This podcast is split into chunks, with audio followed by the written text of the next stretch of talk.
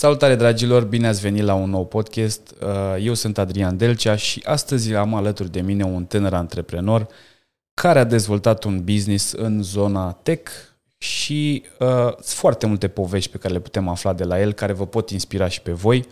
O să vină cu o povestea de viața lui, cum a ajuns să facă business, în ce punct este cu businessul dar uh, foarte important am înțeles că ar fi trecut și printr-un exit sau el sau cineva foarte apropiat, nu știu exact, dar o să aflăm de la el. Salutare Aiman, este Salutare. Aiman Șabaro. Uh, știu povestea cu numele tău care m-a, mi-a plăcut și m-a, m-a amuzat. Da. Ce se întâmplă? A, am un nume ciudat probabil pentru România. Uh, numele Ayman Shabaro e un nume de origine arabă. Uh, tatăl meu e de origine palestiniană și de fiecare dată când mă prezint, Ayman, toată okay. lumea crede că salut, Hayman sau, sau ceva Hayman și atunci cumva țin să, să precizez tot timpul că salut, numele meu este Ayman, nu sunt Ayman. Ok, ok. Ca să fie mult mai clar. Da, foarte tare. Uh, hai să intrăm un pic în povestea ta de viață. Noi ne-am cunoscut la un eveniment în București și s-a creat o chimie foarte faină și așa am ajuns să aflu că are un uh, startup care rezolvă niște probleme importante. Uh, se numește Spacer, startup-ul. Uh, el este cel care l-a fondat, este CEO-ul și mai departe, hai să aflăm omul din spatele business-ului. Sigur, uh, mă bucur că ne-am cunoscut la București. Da am simțit și eu chimia asta și, și mă bucur că, că voi vreți să susțineți un ecosistem funcțional în țară la noi da. uh, și de-aia mă bucur că sunt aici în podcast. Uh, da, sunt fondator și, și CEO la Spacer, un startup care ajută companiile de tech să-și optimizeze procesele de development și de infrastructură. Și toate chestiile astea au apărut dintr-un background mult mai amplu, mult mai problematic în, în trecutul meu, uh, 12 uh, ani de, de frustrări, încercări, chestii făcute overly engineered, destul de, de, de, de consumatoare de timp. Și mhm. atunci uh-huh. uh, Spacer de acolo vine, din, din încercarea de a rezolva o problemă reală în, în zona de, de tehnologie. Ok, dar până să ajungem în uh, capitolul acesta despre, despre Spacer, povestește un pic despre tine ca om. Să aflăm puțin povestea din spate. Bun. Uh, aici ar fi pornit? multe de spus. Cum, uh, cum am pornit? Uh, prima interacțiune a fost undeva pe la 16-17 ani cu, cu domeniul tech. Vin dintr-o familie în care tatăl meu este medic. El și-ar fi dorit foarte mult ca eu să urmez acea cale. Eu am ales că voi merge pe drum, voi merge pe drumul meu și voi merge pe, pe o zonă mai, mai techy, sunt o persoană mm-hmm. destul de tehnică și pe la 17 ani am început să fac primele website-uri, să le dau în stânga, în dreapta, acumulam experiență, mai făceam și niște bani. Uh, am început deja să nu mai cer bani la părinți în perioada în care eram la liceu. Deci de acolo pleacă și curiozitatea și mi-am dat seama de un potențial în evoluția asta digitală.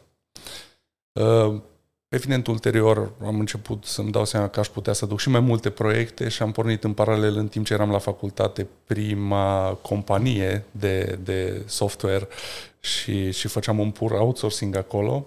Uh-huh. Dar uh, a fost o experiență super interesantă. Acolo am mai avut un partener, am pornit, era o, un business pornit dintr-o inocență copilărească, dar care are, are rezultate și în momentul de față. Are, are, am învățat foarte multe de acolo care, din punctul meu de vedere, definesc și modul în care percep industria, business-ul acum. Uh-huh. Uh, da, uh, evident, uh, nu, nu mai face parte din, din uh, CV-ul meu acel business. Uh, la 22 de ani parcă am făcut primul exit, uh, nedorit, dintr-o, dintr-o copilărie. Sună, sună, sună, sună nu prea bine asta. Da. Ce a, ce a însemnat asta mai exact? Uh, asta e o chestie care, din punctul meu de vedere, definește succesul pe termen lung a, a business-ului, uh, transparența, uh, viziunii și a ce-ți dorești tu ca și fondator. Ok. Um, E destul de greu de definit ce îți dorești. Suntem într-o continuă schimbare și personală și se transpune automat și, și în zona de business. Și cu cât ești mai sincer și cu cât ești mai capabil să comunici și să colaborezi cu atâta, șansele succesului sunt mult mai mari. Da. Și atunci nu eram capabil de așa ceva. Eram un copil, eram doi copii de fapt uh, și nu am putut duce, cu toate că potențial ar fi fost, din punctul meu de vedere, dacă ar fi fost gestionat bine, acea poveste ar fi putut să continue probabil și astăzi. Uh-huh. Și practic ce s-a întâmplat? V-ați despărțit? Ne-am ca... despărțit drumurile uh, și evident uh, suntem prieteni în continuare, uh, fiecare cu drumul lui, dar, dar uh, cred că, cred că a fost fundația unei evoluții destul de bune pentru amândoi. Da, sună, sună o poveste grea, dar cred că ați învățat amândoi multe din ea. Da. Ok, și apoi ce a urmat în carieră ta? Bun, uh, ulterior, după, după experiența business, am considerat că îmi lipsesc anumite bucăți și am, mai ales în zona mea de meserie, Consider că un om de business trebuie să aibă și o meserie strong pe care să se poată baza. Uh, ea îi va defini, de fapt, și particularitățile businessului și inovația din domeniul respectiv. Uh-huh. Uh, și am ales să, să mă duc pe domeniul meu de, de tech, software engineer. Uh, am trecut destul de rapid prin etape, având în vedere și experiențele mai, mai diferite de a capabilități de comunicare, soft skills, m-au ajutat cumva să împușuiesc foarte mult și, și cariera.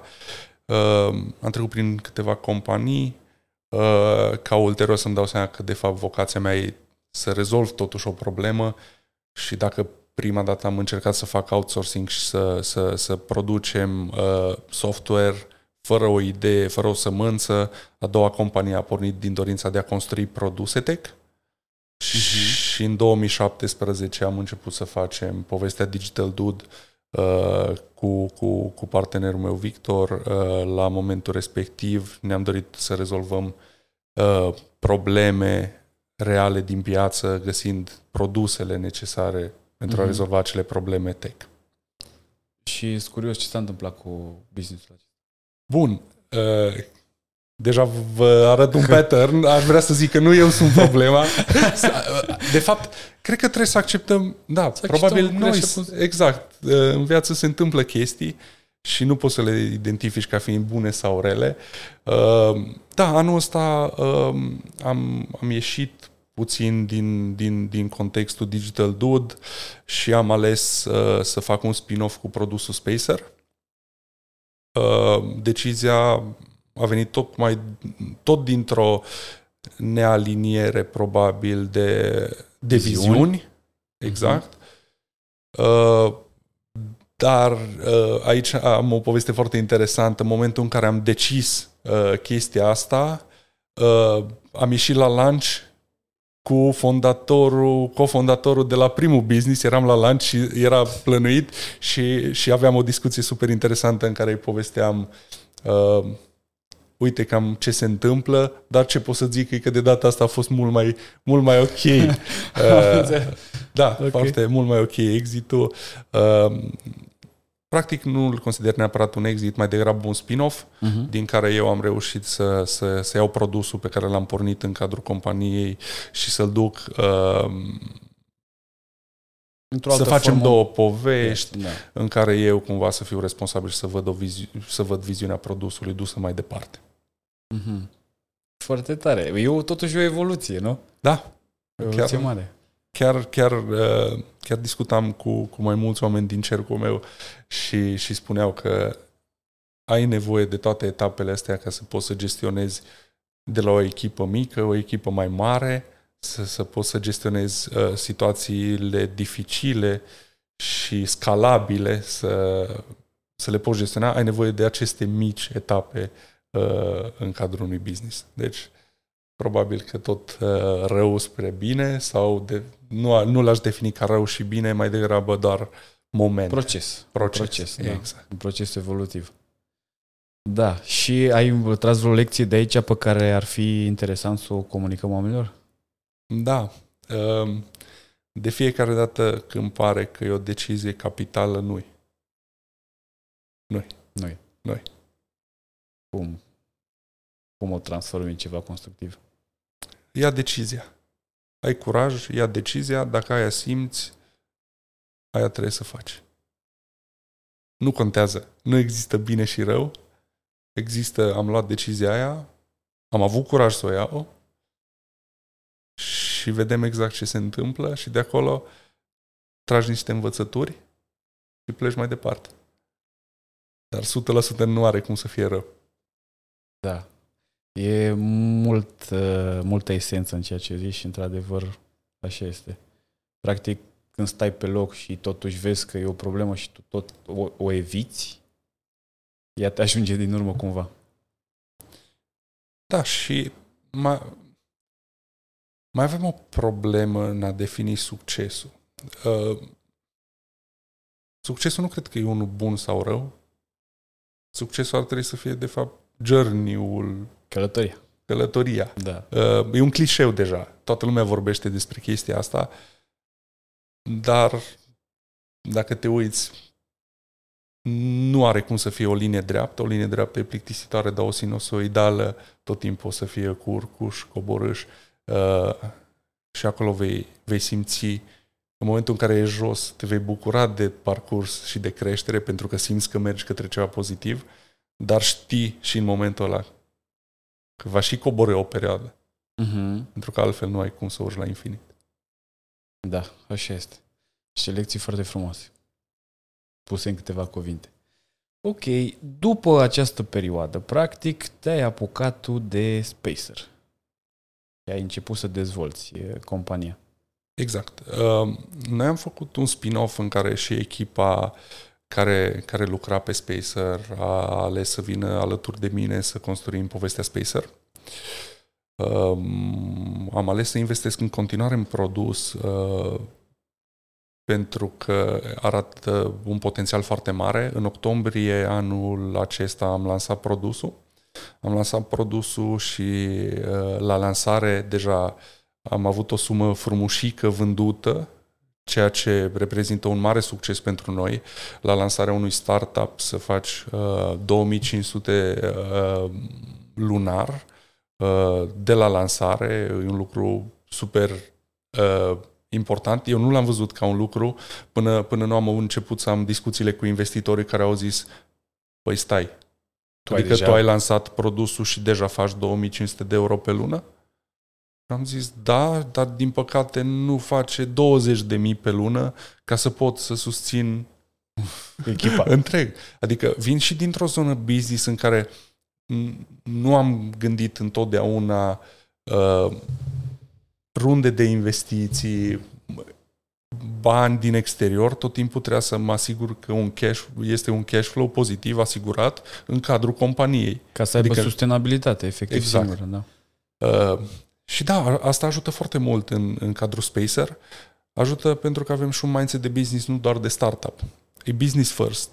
Nu, nu suntem orientați către investiții uh, și din câte văd și în ecosistemul de, de startup-uri și de investitori se pune deja accent pe, pe, pe numere și pentru oricine are un startup în momentul de față o să recomand să se uite foarte bine la, la business și să, să aibă curaj să, să vândă, să facă, să facă acele cifre și să se orienteze foarte bine și către business. Banii nu mai sunt atât de ușor de atras din piață uh, fără puțină muncă.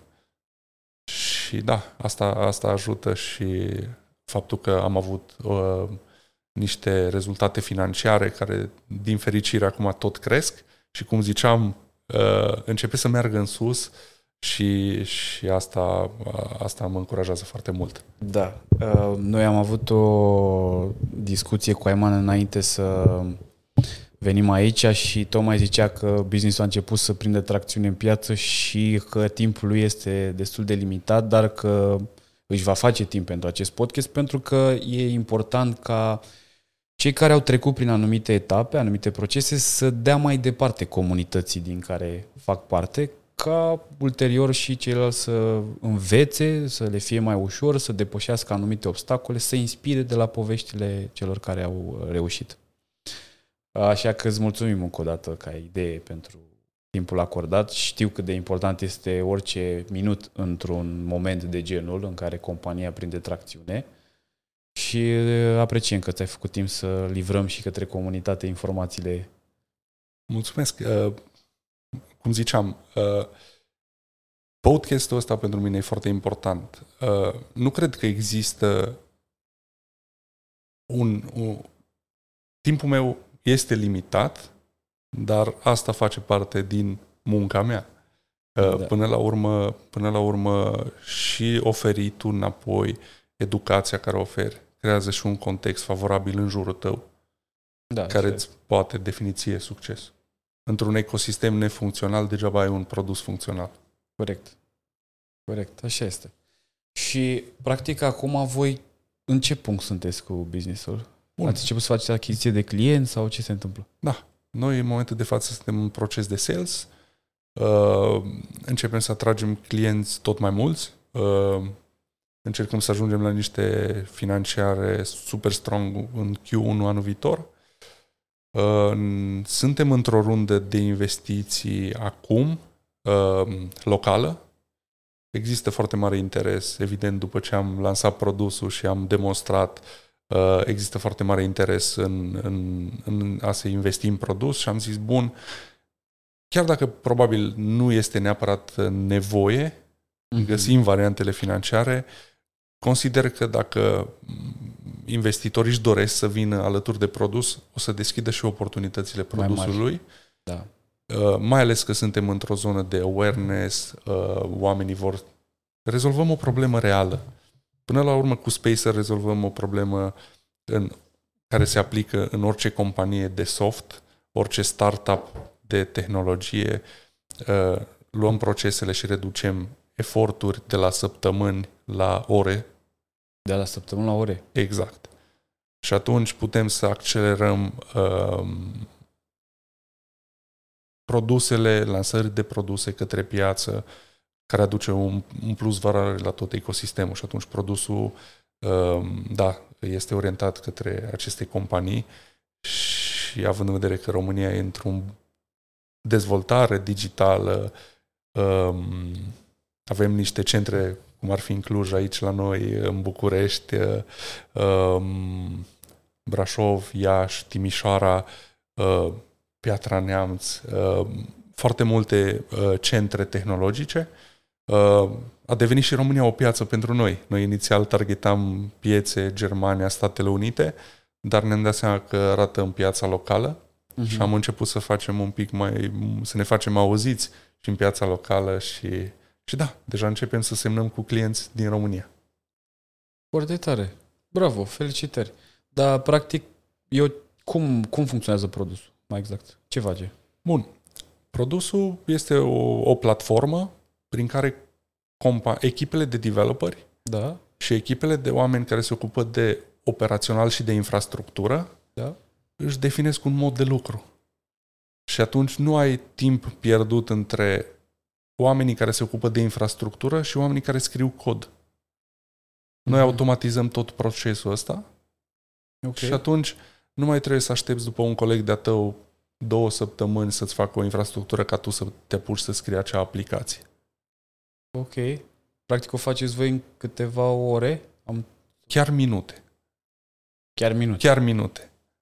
Deci, okay. de, odată ce ai făcută acea infrastructură setată în cadrul platformei, care poate să dureze o oră, două ore, după aia orice developer poate să-și să folosească acea infrastructură, să o cloneze, să, să o folosească pentru o nouă aplicație sau pentru un alt environment uh-huh. uh, mhm. și poate să-și seteze o aplicație în minute. Îmi dau seama că o astfel de companie nu poate să pornească decât de la un foarte bun specialist care înțelege domeniul foarte bine, corect? Deci da. asta, asta ajută ca cei care sunt dornici să deschidă startup-uri, ar ajuta să fie foarte bun pe un anumit domeniu și ulterior să-și gândească un uh, startup în zona respectivă. Dar am văzut și cazuri uh, de altă natură și anume uh, oameni care nu aveau nicio legătură cu domeniul, dar reușeau să vină din afară cu o gândire proaspătă și să inventeze un produs care să funcționeze pentru anumite piețe. Da. Deci... Uh, nu cred că există o, o rețetă. rețetă da, da. Nu, e, nu este o rețetă, dar ce pot să zic e 100% în momentul în care au venit, au trebuit să-și găsească un om din domeniu. Mm-hmm. Ok. Deci Are nu ai, cum să, nu ai cum să intri într-un market fără, fără knowledge. Da, de data asta să zicem, pentru Spacer, norocul este că vin și cu o zonă de business și cu o zonă tehnică, deci practic pleacă și viziunea...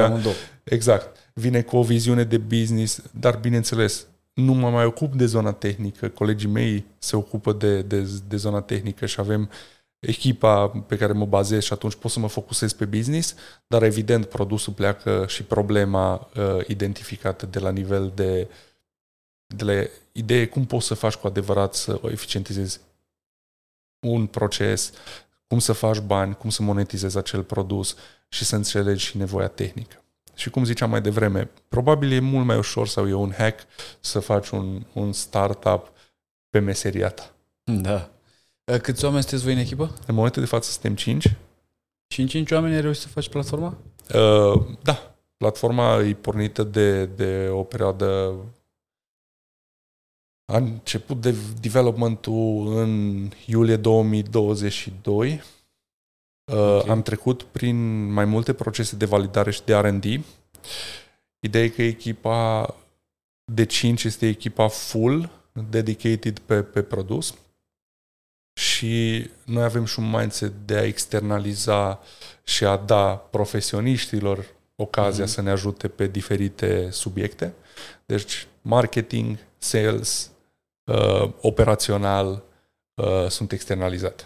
Deci da, aș zice că echipa extinsă e mai mare de 5, uh-huh. Mhm. uh, dar echipa dedicată pentru produs full-time ar fi de 5 oameni. Ok, deci practic cu 5 oameni buni ați reușit să construiți o platformă care le câștigă săptămâni uh, developerilor. Da. Da, fabuloasă povestea voastră. Ok, și la un moment dat uh, îmi povesteai de uh, faptul că sunteți într-o fază de discuții cu investitorii, corect? Uh, sunt informații care poți să ne dai de aici, despre ce sume vizați sau... Sigur. În principiu, ne-am dat seama că am putea accelera procesul de vânzare și am încercat să identificăm suma care ne-ar putea ajuta începând cu anul viitor de la în Q1. Și ne-am dat seama că am putea să ajungem la niște sume uh, mult mai mari dacă scalăm procesul de sales. Uh-huh. Și am, am, am limitat tichetul la 200.000 de euro, okay. care vor fi 80% folosiți pentru business development and sales. Uh, spre deosebire de alte startup-uri, noi ne focusăm foarte mult pe vânzare, uh-huh. platforma e funcțională și atunci, evident, trebuie să ne asigurăm că avem un business funcțional. Da. Un business fără sales nu există. Corect. Și, și atunci marketing, uh, pe de o parte, pe de altă parte ne asigurăm că, că avem un sales funcțional, suntem vizibili în piață, targetăm, validăm uh, marketurile și automat după ce, ce consumăm cei 200 de mii și ajungem la următoarea etapă în cadrul produsului, vom putea să scalăm și să avem deja niște procese interne foarte bine definite cu care vom putea scala și mai mult. Ok. Uh, am o întrebare pe care, pe care eu o adresez și îmi place foarte tare. Dacă ar fi să ne imaginăm businessul acesta la nivelul maxim de apogeu al lui, cum ar arăta acest nivel? Uh, da, produsul din punctul meu de vedere, e o, o problemă reală nu doar la nivel local, e o problemă la nivel macro și ce pot să zic, dacă nu va fi Spacer, va fi o altă platformă care va fi folosită în 5 ani de acum să automatizeze procesele de, de infrastructură și de a reuși să dea enable la developer să nu mai piardă atât de mult timp. Deci, consider că ar putea să devină un unicorn uh, poate să devină un produs folosit la nivel global, un produs care poate să construiască echipe de 2, 3, 4, 5 mii de oameni care de fapt să rezolve problemele la 15 milioane de developeri. Ar fi super tare asta, să plece da. din România și noi să avem podcastul ăsta. Promis că și când ajungi în punctul acela facem un podcast, da? Promit. Uh... ok, vezi că am înregistrat pe camere. Mereu îi prind așa, știi? Mereu îi prind așa. Că dacă refuză pe urmă, scoatem uh, camera și îi arătăm. nu, sper, să, sper să te chem la, la office-ul nu din Cluj, la office-ul din Silicon Valley. Bine, o să, bă, și eu îți promit că o să vin și în aceeași formulă cu întreaga echipă, să facem un podcast și de acolo și sper că povestea să ajungă în punctul acela ca să vorbim cât mai repede de ea. Cam cât, ce termen ți-ar trebui ca să știu să-mi fac agenda pe următorii ani? Uh, realist, realist sau optimist? Uh, pentru că... nu, deci, nu pentru că nu, nu îmi spune termenul că atunci când vrei să ridici un fond de o, o rundă de investiții, zim termenul real. Asta e o altă chestie care vreau să mă duc înapoi. Da. Nu știm dacă ajungem acolo. Un răspuns foarte, foarte realist. Asta e un răspuns realist. Dar, cum ziceam, journey-ul până acolo și faptul că îți dorești și echipa crede și ajungi uh, cât mai departe din punctul meu de vedere, ăla e succesul.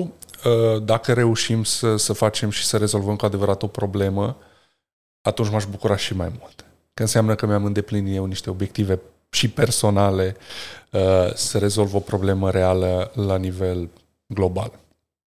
Uh, tu în momentul de față ai avut discuții cu investitorii, corect? Da. Poți să ne transmiți câteva învățături care ar ajuta pe cei care ne urmăresc? Da. Uh, Procesul de investiție este un proces în care e un proces de sales.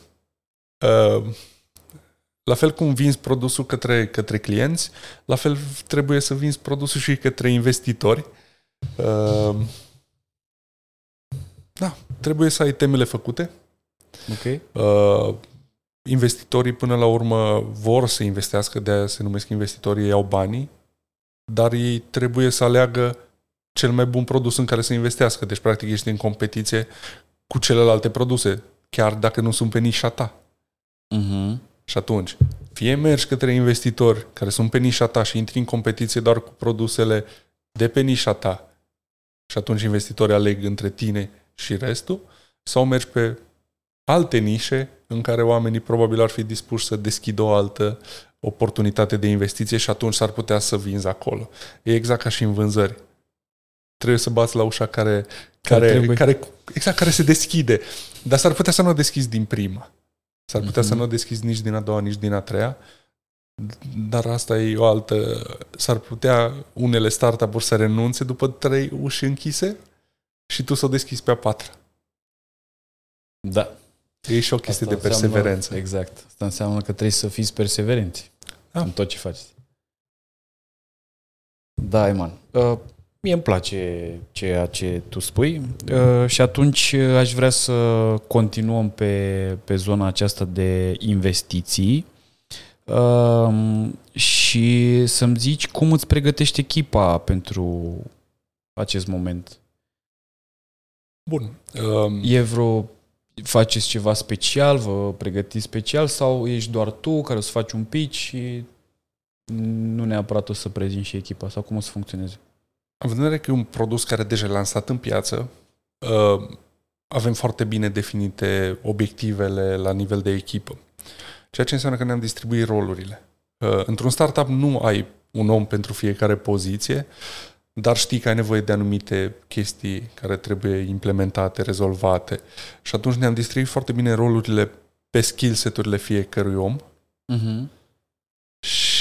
Și așa reușim să rezolvăm foarte multe din probleme. Fie că vorbim de sales, de un proces de sales, nu mai am eu vreme să mă ocup de el, se ocupă un coleg de-al meu, uh, și chiar dacă nu este o persoană per se de sales, are, are niște soft skills care merg în zona de sales și atunci, da, putem să, putem să ne împărțim munca în așa fel încât să fim eficienți Uh, echipa tehnică, evident, se ocupă de, de zona tehnică. Eu mi-am preluat rolul de a aduce investiția și de a mă asigura că facilităm pentru produs uh, timeline-ul pe termen lung.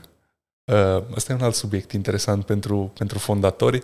Uh, rezultatele nu le obțin niciodată atunci, rezultatele ca și fondator le obții la un moment dat. Uh, va trebui să te obișnuiești. Asta e o chestie de business, rezultatele nu le obții niciodată pe moment. Și da, eu am, eu am luat rolul ăla pentru că nu putem să cuantificăm tot timpul uh, rezultatele sustenabilității și atunci investiția face parte din, dacă reușim, să ridicăm acea investiție anul acesta, dacă nu, la începutul anului viitor sau ce se întâmplă, știi? Nu fac griji, că deja, deja există interes din, din partea tuturor investitorilor din România să investească anul acesta. Uh-huh. Deci, cred că vom închide runda până în decembrie. Echipa e fericită, uh, ne uităm cu, cu pozitivitate la, la, la anul viitor. Asta înseamnă mai mulți clienți, mai multe oportunități uh, și un produs care devine tot mai bun. Da. Poți să ne dai un exemplu de un client pe care... Da. Care e primul client? Cu cât de greu a fost să aduci primul client? Uite, e o întrebare. Um, bun. Primul client a venit de am și reușit să, la lansare să avem uh, 5 clienți care să plătească 2500, pentru că noi înainte de lansare de produs, noi am dat clienților să guste produsul. Și atunci am rezolvat deja probleme pentru ei înainte. Am avut două etape. Prima etapă în care am testat companii de software care dezvoltă produse uh-huh. sau chiar startup-uri de tech. Okay. Și uh, primii clienți vin și din zona de startup-uri și din zona de companii care dezvoltă software pentru, pentru clienților uh, și care ei reușesc să-și facă o margine foarte bună acolo de setup ei okay. își reduc costurile, nu mai au de dezvoltat un produs, nu mai stai o lună să îi faci initial setup, infrastructură. Uh, pentru ei o margine. Uh-huh. Ei pot să reducă acel timp, dar de fapt să-l vândă mai departe către clienților. Uh, și pentru, pentru startup-uri înseamnă, cum ziceam, mai, mai puțin timp tu ești limitat ca, ca echipă, nu vrei să pierzi timpul pe chestii care ai putea să le automatizezi și acolo startup-urile văd și ele o, o, un value foarte bun și în momentul de față experimentăm cu două companii din Cluj să, să intrăm enterprise, uh, unde vedem noi cel mai mare potențial, pentru că acolo sunt procesele și mai complicate și comunicarea dintre departamente devine și mai greoaie și acolo Spacer poate să-și aducă cu adevărat un value și mai și mai puternic. Da, și ce aș vrea să te întreb acum? Cum ați poziționat voi ca preț uh, serviciile pe care le oferiți către companii? Cum ați făcut pricing-ul? Cum l-ați calculat? Bun. Um, aici e un journey. Și, și zona de pricing este tot o încă, explorare de piață. Încă îl căutați? Încă îl căutăm. Pentru că de fiecare dată când dăm de o, de o tipologie nouă, vrem să vedem cum ne-ar plăti. E foarte important să înțelegem cât ești dispus să ne plătești și ce putem noi să-ți oferim de acei bani ca și produs. Da. Și acolo e sweet spot-ul în, în orice produs uh, digital. Nu există, este o automatizare. E foarte greu să, să identifici cam care ar fi prețul pe care vrei să-l setezi pentru un produs, dar prețul trebuie să fie prețul pieței, prețul pe care ți-l plătește cineva în, în, în piață. Da. Degeaba pui tu prețul de 10.000 de euro și piața e dispusă să-ți plătească doar 2.000. Corect. Știu la un moment dat că ne întâmpinase cu o poveste, cu un exit foarte frumos. Da. Și nu vrei să povestim un pic și despre treaba asta? Ba da. E momentul acum sau vrei să mai, mai, comuni- mai ne spui niște secrete din spatele lui Spacer? Nu, uh, cred că exitul era bazat pe Spacer. Adică, exact aici, uh, cum ziceam, Spacer este un spin-off. Nu făcea neapărat sens să separ două povești, dar uh, un exit vine și din nu trebuie să fie neapărat dintr-un context în care tu trebuie să faci niște bani. Un exit poate să vină și din, dintr-un context ca și fondator are o viziune nouă. Sau, de fapt, nu are Trebuie o viziune nouă. Sau... Exact. E, poate și toleranța la risc pe care într-un business cineva și-o asumă sau nu. Mhm. Și atunci, um, orice decizie o iei, merge către, către, către viziunea ta, e un pas înainte către viziunea ta. Și da, practic, Spacer, ca exit din, din, din, din Digital Dude, um, eu îl consider exit. Pentru că, da, s-au investit niște, niște resurse semnificative în, în produs um, și compania, um, am construit o echipă foarte frumoasă în cadrul Digital Dude, deci practic trebuie să renunți la oameni în care ți-ai pus sufletul pe tavă pentru, pentru echipă, ai fost acolo ani de zile pentru ei, dar întrebarea vine tu ca și lider, dacă tu nu crezi în viziunea care rămâne acolo, dacă mai rămâi acolo, sau pleci și încerci să, să, să-ți urmărești tu viziunea și evident uh, pentru oameni ei să, să poată să-și vadă mai departe de drumul lor. Da. Cred că e destul de dificil, că ți-a fost destul de greu să te desparți de echipă, ani de lucru, in- probabil și bani investiți. Uh, din punctul meu de vedere, banii și efortul sunt cea mai mică problemă. Uh, cred că cel mai greu e să te desprinzi de să te detașezi de ideea că nu ai de ales și ăsta e singurul mod uh, în care poți să faci chestia asta. Și, practic, simți că lași ceva în urmă Uh-huh. pentru că îți imaginai sau vedeai tot contextul împreună, dar din păcate, n- da, și dacă rămâneai împreună, n-ai fi ajuns în punctul ăla. Și la un moment dat trebuie să iei o decizie și da, din păcate, de data asta a fost o decizie în care eu am ales să, să, să fac acest spin-off, uh, dar mă bucur când mă întâlnesc cu colegii mei și văd că și ei sunt ok, și, și am gestionat toată treaba asta emoțional ok. Uh, oricât de mult ai vrea, în, și în zona de business aducem foarte mult și emoțional, mai ales când încerci să, să treci de, de interes financiar, construiești Da, echipă, da. construiești echipe, construiești oameni f- frumoși, îi înveți, îi, uh, ei cresc lângă tine, tu crești lângă ei, tot timpul ai uh, o învățare continuă. Dar ajungi în momente de genul ăsta care sunt niște despărțiri sau bifurcații de drumuri, dar nu înseamnă neapărat că drumurile nu se unesc din nou.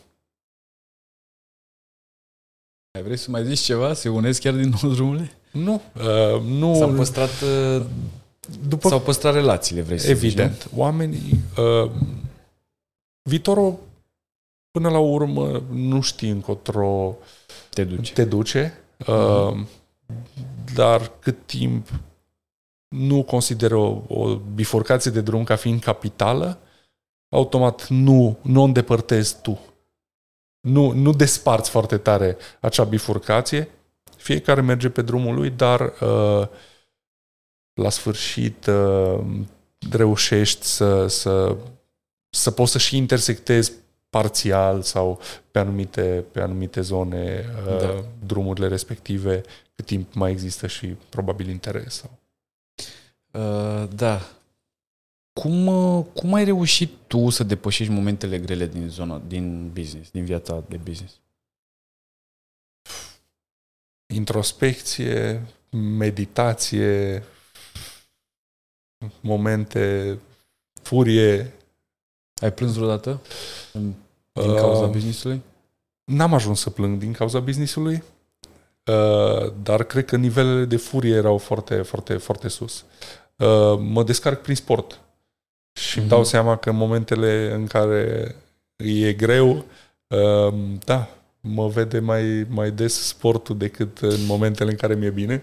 Și atunci întrebarea e unde e bine, știi? Adică faci sport, ești bine, ești sănătos, în momentele în care e dificil într-o altă direcție, știi? Da, da, da. da, Deci da. unde vrei să fii? Uh, În momentele în care ești Bună foarte întrebare. bine sau vinzi foarte mult sau așa, nu ai timp, nu mai ai timp, că dimineața tu trebuie să mergi la birou, Mhm. știi? Adică în momentele Mhm. de bine și de rău nu, nu cred că există, există numai Călătorie. o, o călătorie. Și da, da, sportul, sportul și probabil am descoperit ceva nou mai recent, o o reconectare cu natura și da, fac activități. Munte, uh, plac, uh, mers cu barca, caiac. Mm-hmm. Bun. Niște lucruri care cumva și orice om le poate gândi, dar nu-ți dai seama cât de mult te ajută decât dacă treci pe un problemă și vezi Da. că te-au uh, ajutat după ce... fiind o persoană și tehnică, crezi că ai soluția la orice. Eu, personal, uh, cad în patima de a crede că eu pot să rezolv orice. Probabil așa este pentru că orice decizie iau este o rezolvare, Mm-hmm. uh, dar am nevoie să, să fac un pic de zoom out și am nevoie să mă gândesc probabil la, nu știu, la chestii minore, la, să nu mă mai gândesc sau să mă concentrez pe viața personală. Și atunci uh, ai nevoie de anumite momente care să de- te deconecteze de situațiile dificile, care până la urmă sunt dificile pentru că noi le setăm ca fiind dificile. Da. Dar reușești să faci uh, f- uh, reușești să faci distinția între viața personală și viața de business sau devine una și aceeași la un moment dat? Mm. Trebuie să o faci. Consider că trebuie să separi uh, obiectivele personale de obiectivele business, pentru că altfel o să ai o inconsistență în ambele. Uh, în momentul în care viața ta personală pune o amprentă acaparatoare pe viața ta profesională, uh, riști foarte mult și invers la fel. Adică dacă nu ai grijă în momentele în care, cum ziceam, îți merge bine la nivel de Mhm. business, uh, practic ve- mersul bine înseamnă și un efort foarte mare sau o prezență foarte mare în, în zona respectivă și nu ai grijă de, de viața personală, uh, neglijezi niște aspecte care o să-ți dea probleme tot în viața profesională. Da, corect. Uh, Spuneai la un moment dat că m, cineva din apropiații tăi a făcut un exit de curând, total, sau am reținut eu greșit? Uh, da, în contextul Despre meu... povestea? uh, un exit total. Da, uh, nu știu ce mai exact ar fi interesant, adică procesul prin care treci în momentul în care faci un exit sau care... Și procesul și cum a ajuns până în punctul acela, cât timp a durat povestea? Uh, da. Poți să faci un exit cum ar fi aici în, în câțiva ani de zile, Da? în care produsul tău prinde tracțiune, dar este limitat în capacitatea de a putea să să-l mai scalezi. Ok. Și ăla e un moment în care exitul e o opțiune foarte bună atât pentru investitor, dar și pentru tine ca și business owner sau fondator sau CEO. Pentru că știi că din momentul respectiv drumul nu mai este în sus. Uh-huh. Dacă simți că ai ajuns la capătul puterilor și nu mai e ce, ce face, fie pivotezi puțin, fie găsești o altă variantă, fie aduci niște adiacențe business-ului respectiv, fie mai bine îl dai mai departe la cineva care poate să-l ducă la un alt nivel. Și în general, da, un exit de genul ăsta uh, aduce mai multă valoare ca și produs luat și dus într-un alt ecosistem. Uh, ziceai la un moment dat că vrei să spui o poveste a unui om sau a cuiva care a făcut un exit, nu știu. Am Uh, înțeles eu greșit? Păi, Vrei să intrăm practic, în poveste? vorbim de același exit. Perfect. Ah, e ok, ok, excelent. Uh, Și el, Exitul... a, și el a făcut și total la tine însemna că v-ați făcut voi spin-off, Ah, nu? da. Da, e foarte frumoasă povestea. Că practic ei au reușit să-și separe lucrurile și să despartă emoțional foarte greu de, de niște ani, de lucru, de muncă, de etc. Da.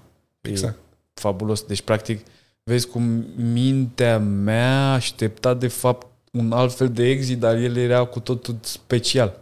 Da, practic era vorba de aceeași poveste în care doi cofondatori, în care pleacă la drum cu aceeași viziune, ajungi să, să ai o toleranță probabil la risc diferită sau să Mhm. ai nevoie de alte, alt, alți metrici de validare Da. și ajungi să, să-ți dorești două povești diferite. Mhm.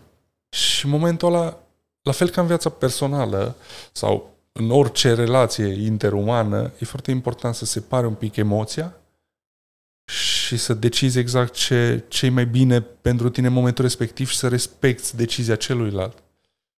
Aici e o chestie de maturitate, cum ziceam.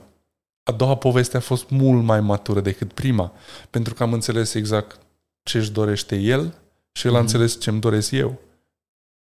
Și atunci drumurile sunt la fel de bine pavate și eu îmi doresc ca drumul lui să continue la fel de bine și el la fel. Da, e o, un exit foarte reușit, dacă stăm să ne gândim cu adevărat, pentru că putea să se strice toată, toate eforturile voastre sau cu o maturitate și cu o inteligență emoțională și multe alte eforturi la pachet, ați reușit să construiți practic două business-uri, corect? Înțeles bine? Exact. Care vor funcționa de sine stătătoare, de sine stătătoare și să le vedem pe toate cât mai, să le vedem pe ambele la un nivel cât mai mare. Da. Da, fabulos. Bravo. Da, mulțumesc. Dar acum să intrăm într-o zonă de asta de uh, tineri care vor să apuce de uh, treabă și nu știu de unde să o ia. Ce să le, ce să le transmitem? Uh, bun. Uh, să identifice ce le place. Cred că primul business trebuie să fie neapărat ceva ce îți place să faci. Uh-huh. S-ar putea să meargă, s-ar putea să nu meargă, dar măcar ai făcut ce, ce îți plăcea. Nu știu, îți place să organizezi evenimente, organizează evenimente, du-te și distrează-te la ele. Nu știu, partiuri, uh, habar n-am, excursii, uh, croaziere. Poate vrei să, nu știu, visul tău e să, să, să mergi pe, pe un vas de croazieră nu ai resursele necesare, bun, du-te vinde 5 croaziere, la a șasea ai și tu pachetul inclus.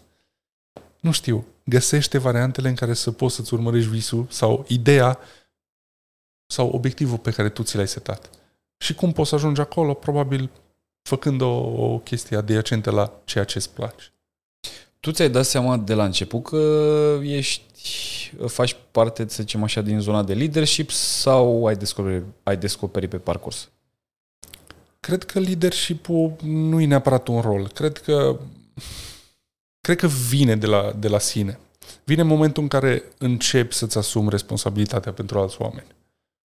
Și când începi să înțelegi că deciziile tale de acum au implicații nu doar în viața ta, au implicații în viața multor oameni și da, e un journey dificil. Cred că ai deschis un subiect destul de interesant, zona de leadership. Uh, nu-mi place să zic de mine că sunt lider. Uh, în schimb, da, probabil că reușesc să atrag oameni în jurul meu care să-și dorească să facă ceva semnificativ, care să fie încurajați de, de acțiunile mele. Ok, deci practic nu te-ai simțit ca fiind un lider de la începutul vieții tale, ci ai descoperit pe parcurs. Da. Sau nevoia te-a învățat, aș zice. Exact. Cred că leadership nu vine cu, cu un moment. Uh, noi, noi avem o chestie care acum o să și zic așa mai, mai, mai dreaptă. La noi în, în România există și zona asta de, de, de șefie și de, uh, hmm. de, de ierarhie Uh, toate companiile în care, care le-am pornit ca și povești, ierarhia era un pic dispersată. Am încercat foarte mult să fie mai mult dorință și responsabilitate decât o ierarhie care să, să, să fie cu un organ de control, de verificare și de uh, încerci să construiești echipe funcționale, nu echipe care să funcționeze doar din, dintr-un management ta. și din prezența ta ca și uh, da, deci și... practic v-ați definit foarte clar rolurile în cadrul companiei și ai încercat să responsabilizezi mai, mulți, mai mulți oameni. Exact. Cred că, cred că asta definește un succes. În, în, probabil la nivel multinațional deja nu mai trebuie să intri într-o structură și într-un proces, dar mai ales pentru un startup și dacă îi să, să, să vorbesc cu uh, tineri care vor să-și pornească startup-uri, să-și definească foarte bine rolurile, să-și definească și să-și împartă munca și totuși fiecare să aibă responsabilitate pe, pe bucățica lui. Da. Sunt curios dacă pe tine te-a speriat gândul că ai deciziile tale impactează viețile a întregi echipe sau a multor oameni. Uh, da. Cred că, cred că acolo, cred că e cea mai mare frică a mea și în momentul de față. Bă, nu am.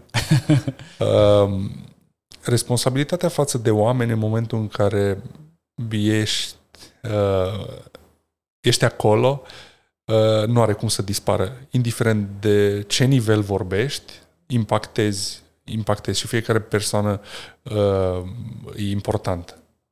Uh, fiecare membru din echipă, indiferent că e de o lună în cadrul echipei, indiferent că e de 10 ani, el reprezintă, el, el și-a pus viața sau cel puțin Câteva viitorul apropiat, lui, da. exact, da. pe tavă pentru tine. Deci tu ești responsabil de el. Și, și cum... Da, e o frică foarte mare, care trebuie să o gestionezi tot timpul, dar cred că și comunicarea și transparența uh, ajută foarte mult să, să existe înțelegere și în situațiile dificile. Cred că așa am reușit să gestionăm și, și acel exit.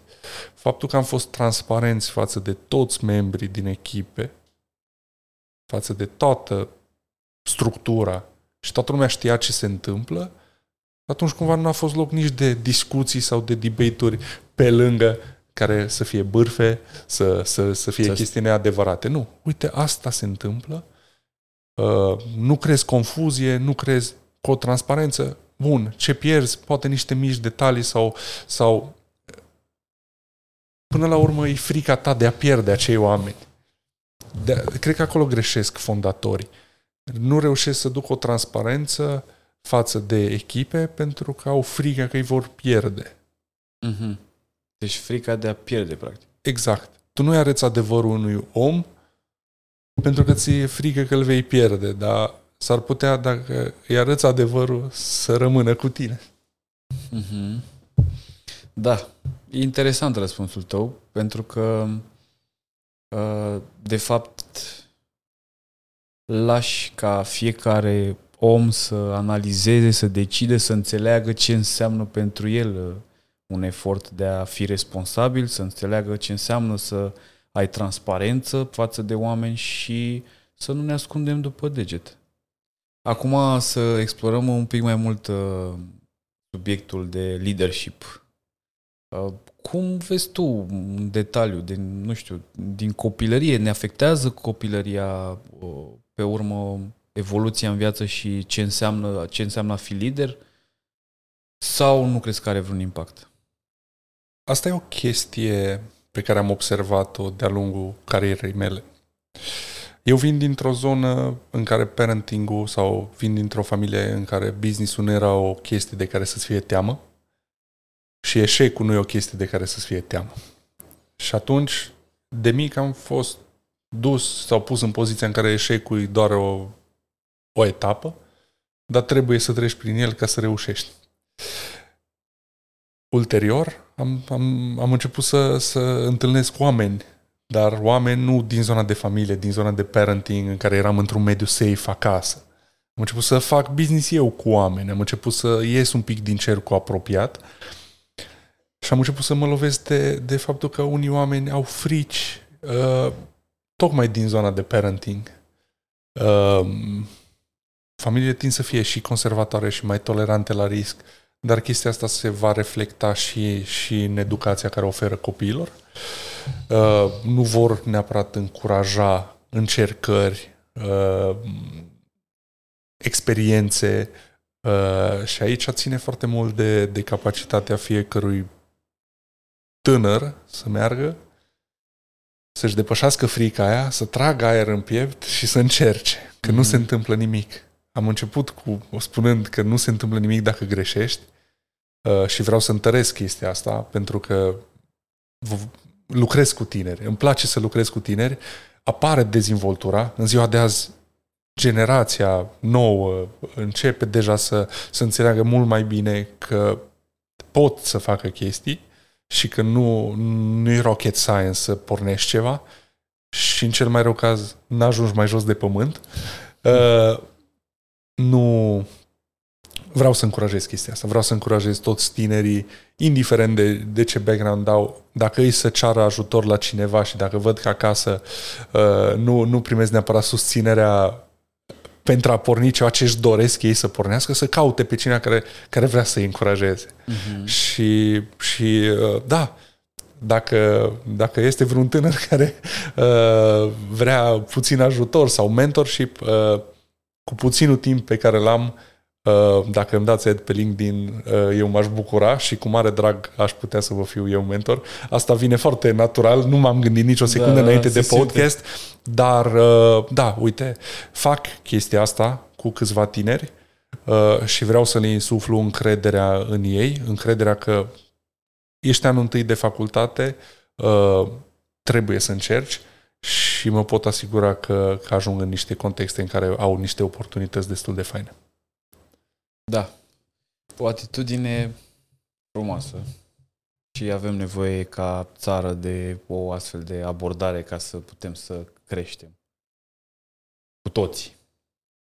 Da, și dacă, dacă ne gândim, pentru mine, în momentul de față, e puțin timp pe care uh, trebuie să-l, să-l includ ca să pot să ofer probabil valoare pentru, pentru, pentru cineva care e la început de drum și da, mi-am, mi-am asumat rolul ăsta uh, nu atât de public cum am făcut uh-huh. acum, uh, dar uh, da, uite, mi-am făcut curajul și, și o fac și mai public.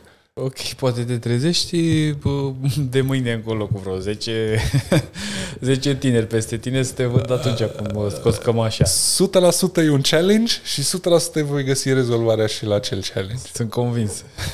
Sunt convins. Uite, chiar ne gândim să trimitem pe cine. Să-l trimitem pe Șerbănel. da. da. Da, e, e, un, e în cadrul ecosistemul nostru e un uh, mic geniu acolo și are un mare potențial și într-adevăr ar ajuta să fie în medii și să împărtășească discuții cu oameni care ar putea să-l inspire. La caută, de fapt. Da. Da. Um, mai sunt uh, alte aspecte pe care vreau să ne le povestești despre Spacer, să revenim un pic la Spacer, că urmează să facem, uh, să terminăm, uh, se închide spațiul de emisie, să zic așa, și n-am vrea să ratăm vreo informație despre Spacer. Probabil se uită și oameni care, care sunt oameni tehnici sau care da. vor să, să rezolve sau să implementeze o soluție tehnică, un cod, da, o aplicație, un site. Uh-huh. Noi avem diferite programe uh, și pentru oameni care au bloguri, oameni care au site-uri de prezentare. Uh-huh. Le putem facilita foarte, foarte bine și uh, tot ce înseamnă hosting, infrastructură pentru, pentru acele aplicații pe care le au, dar și pentru oameni mult mai tehnici uh, putem să, putem să le facilităm uh, diferite aplicații, proiecte, poate chiar în cadrul companiilor, uh-huh. să-i ajutăm să, să-și reducă timpul. Uh, da, m-aș bucura să, să discutăm, iarăși mă găsiți pe LinkedIn, uh, Ayman Shabaro, acolo, dacă îmi scrieți, uh, vă pun în legătură și putem să, să facilităm, să vă oferim tot felul de oportunități. Uh, da, suntem super deschiși, vrem să ajutăm ecosistemul local uh, ca investiție din partea noastră și vrem să oferim această valoare uh, de la evenimente în care noi putem să ajutăm cu infrastructura tehnică, la N moduri în care noi putem, vă gândiți la o chestie tehnică, noi putem să ajutăm și ne dorim să ajutăm uh, și să facilităm chestia asta fără neapărat tot timpul implicații financiare acolo. Ok, deci practic vrei să susții pro bono, cum ar veni. Exact.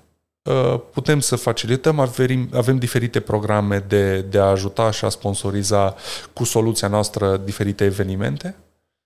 Uh, da, ia ajută-mă să înțeleg eu o chestie. Uite, hai să luăm un scenariu real. Da, eu vreau să lansez un site. Voi mă puteți ajuta cu treaba asta din ce punct? Din punct de vedere, ai site-ul și de acolo ne ocupăm noi.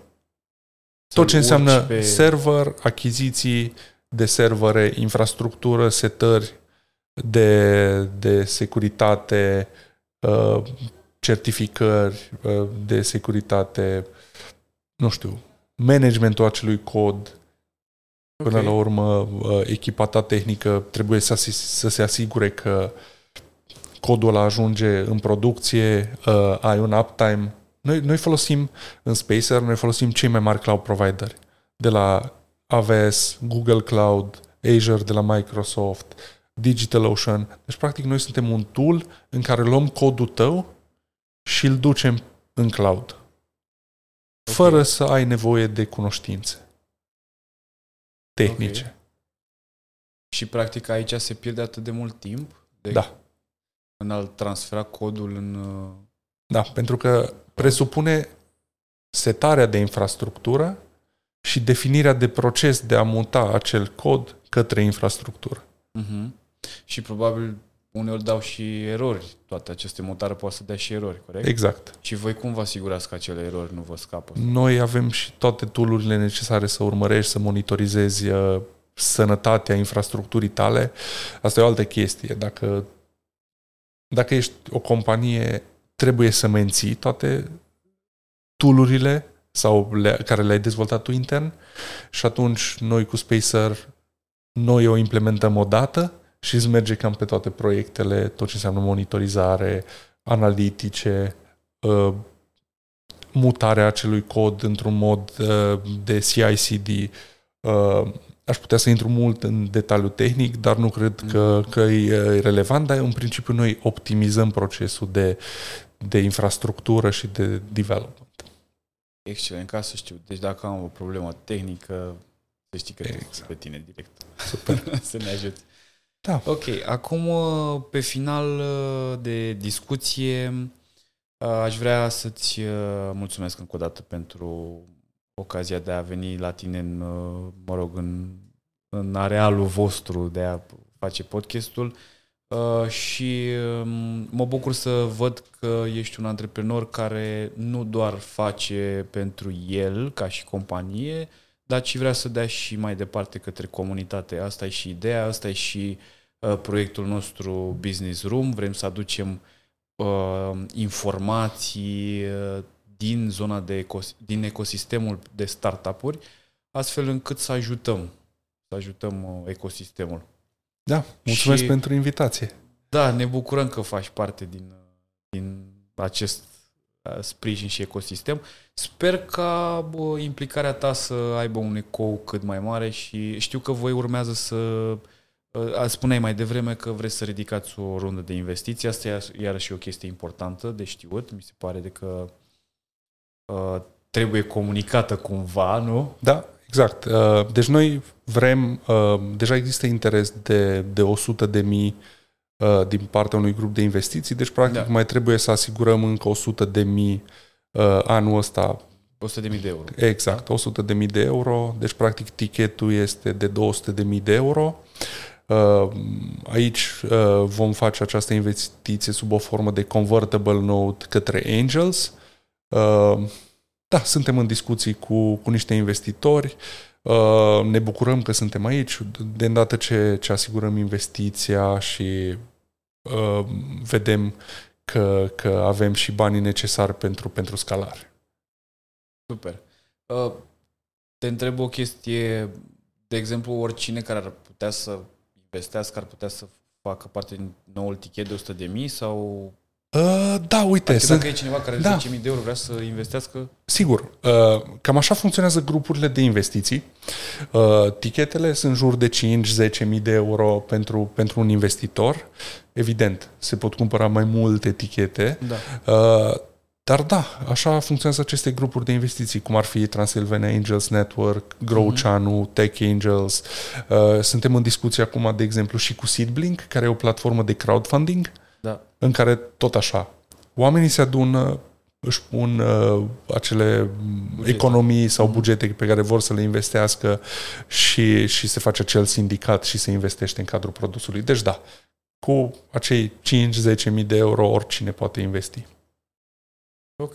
Mai departe, detalii de proces, uh, din procesul din spate, vă invităm să-l contactați pe Aiman. Mai departe, vă ajute el cu informații dacă sunteți interesați. Cam atâta pentru astăzi. Îți mulțumesc pentru... Te-am mulțumit de trei ori, da. cred că și eu mulțumesc mai mulțumesc de cinci ori, ajunge să fie un podcast mai cu mulțumiri. Dar uh, chiar m-am simțit foarte bine la voi. Mi-a plăcut foarte tare experiența din Cluj. Trebuie să uh, recunosc că îmi place Clujul. Da, vă așteptăm. Și noi pe aici ne-am mai... Am venit, nu știu dacă ți-am zis, dar am venit cu vreo două zile înainte și am făcut diverse activități. Uh, și târgul de Crăciun ne-a plăcut uh, foarte tare. Am mâncat bunătățul de pe acolo. Echipa a fost încântată. Super. Sper că ați încercat langoșul. Avem un langoș. Pe ăla da. nu l-am încercat. Dacă n-ați încercat langoș, din păcate, va trebui să mai mergeți o dată după podcast. Păi dar te invităm să mergem împreună. E perfect. Păi, nu? Da? să mergem cu toții la langoș. Deci ne retragem, ne ducem să mâncăm langoș. Mersi. Uh, vă mulțumim.